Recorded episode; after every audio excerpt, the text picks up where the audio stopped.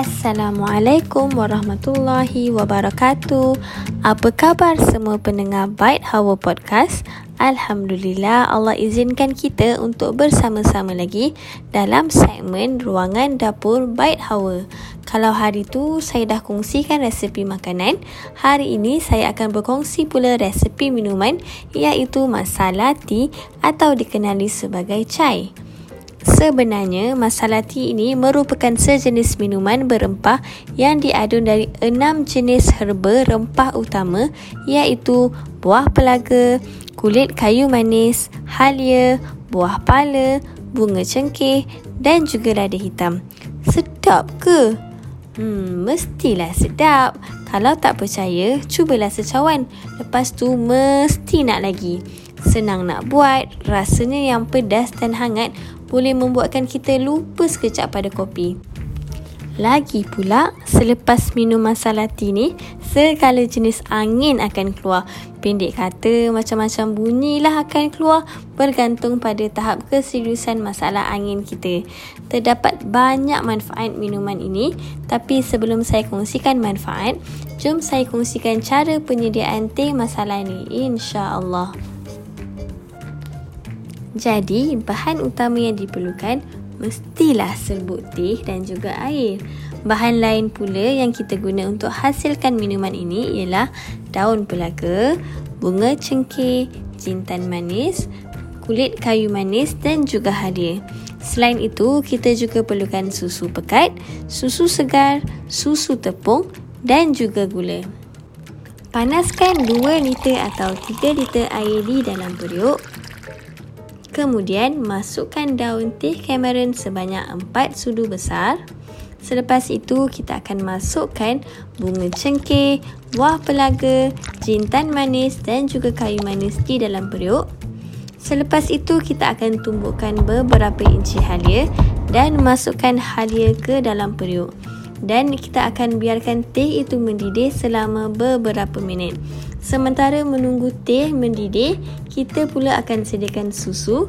Tiga jenis susu yang kita perlu gunakan iaitu susu segar, susu tepung dan juga susu manis. Masukkan empat sudu susu tepung ke dalam cawan dan juga masukkan sedikit air panas dan kacau sehingga sebati. Kemudian, masukkan satu cawan susu segar Selepas itu, kita akan masukkan 3 sudu besar susu pekat dan juga tambahkan 2 sudu besar gula. Kacau sehingga sebati. Kemudian masukkan susu tadi ke dalam teh, kacau sebati dan biarkan ia mendidih.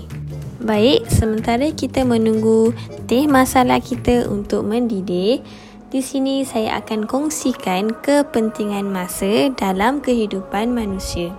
Sebagaimana yang kita ketahui, setiap manusia pasti menemui dan melalui masa atau waktu dalam kehidupan seharian.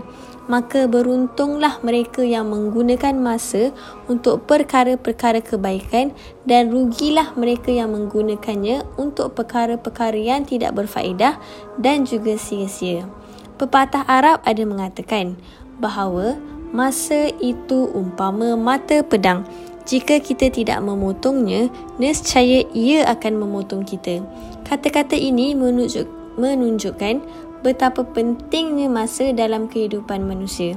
Allah Subhanahu Wa Taala adalah pencipta masa dan telah menetapkannya sebanyak 24 jam atau 1440 minit dalam sehari semalam tidak lebih dan juga tidak kurang terpulanglah kepada kita untuk mengurus dan menggunakannya bagi mencapai kebahagiaan hidup di dunia dan di akhirat.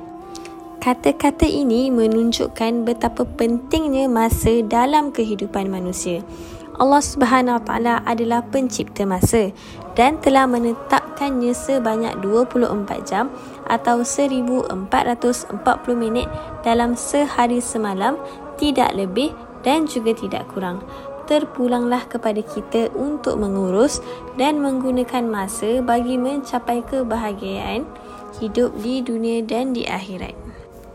Dalam kitab Ayyuhal Walad karya Imam Al-Ghazali telah dituliskan bahawa Rasulullah sallallahu alaihi wasallam telah bersabda kepada umatnya yang berbunyi adalah dikira sebagai tanda berpalingnya Allah Ta'ala daripada seseorang hamba apabila ia selalu mengerjakan perkara yang tidak berfaedah. Dan seandainya ada satu saat sahaja daripada umurnya yang telah digunakannya pada barang yang bukan merupakan tujuan hidupnya yakni iaitu beribadah kepada Allah Subhanahu taala maka layaklah bahawa akan panjang penyesalannya pada hari kiamat nanti dan siapa yang umurnya lebih daripada 40 tahun sedangkan kebaikannya masih belum dapat melebihi kejahatannya maka layaklah ia mempersiapkan dirinya untuk memasuki api neraka Semoga Allah Subhanahu Wa Taala memanfaatkan masa kita dengan kebaikan dan jauhkan kita daripada perkara sia-sia. Amin amin Allahumma amin.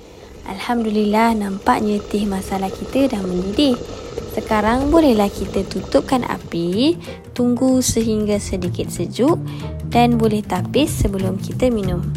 Jadi antara manfaat teh masalah ini adalah teh masalah dapat melancarkan sistem penghadaman, membakar lemak, menambah tenaga, mengelak pedih ulu hati. Selain itu, buah pelaga yang terdapat dalam teh ini dapat melancarkan aliran darah, membuang gas dan asid, membersihkan buah pinggang dan juga dapat merawat lelah. Banyak kan faedah dia? Jadi kalian bolehlah cuba buat sendiri teh masala ini menggunakan resepi yang diberi. InsyaAllah laziz. Alhamdulillah, selesai sudah topik ruangan dapur kita pada kali ini. Berjumpa kita di episod akan datang dengan resepi yang lebih menarik. Jazakumullah khairal jaza untuk semua para pendengar Byte Hawa Podcast. Sebarang makluman, pertanyaan ataupun komen bolehlah ditulis pada ruangan di bawah episod ini. Sampai di sini sahaja pertemuan kita. Jangan lupa untuk follow Byte Hawa Podcast di Telegram dan tekan notification untuk tidak terlepas episod-episod yang akan datang. Assalamualaikum warahmatullahi wabarakatuh.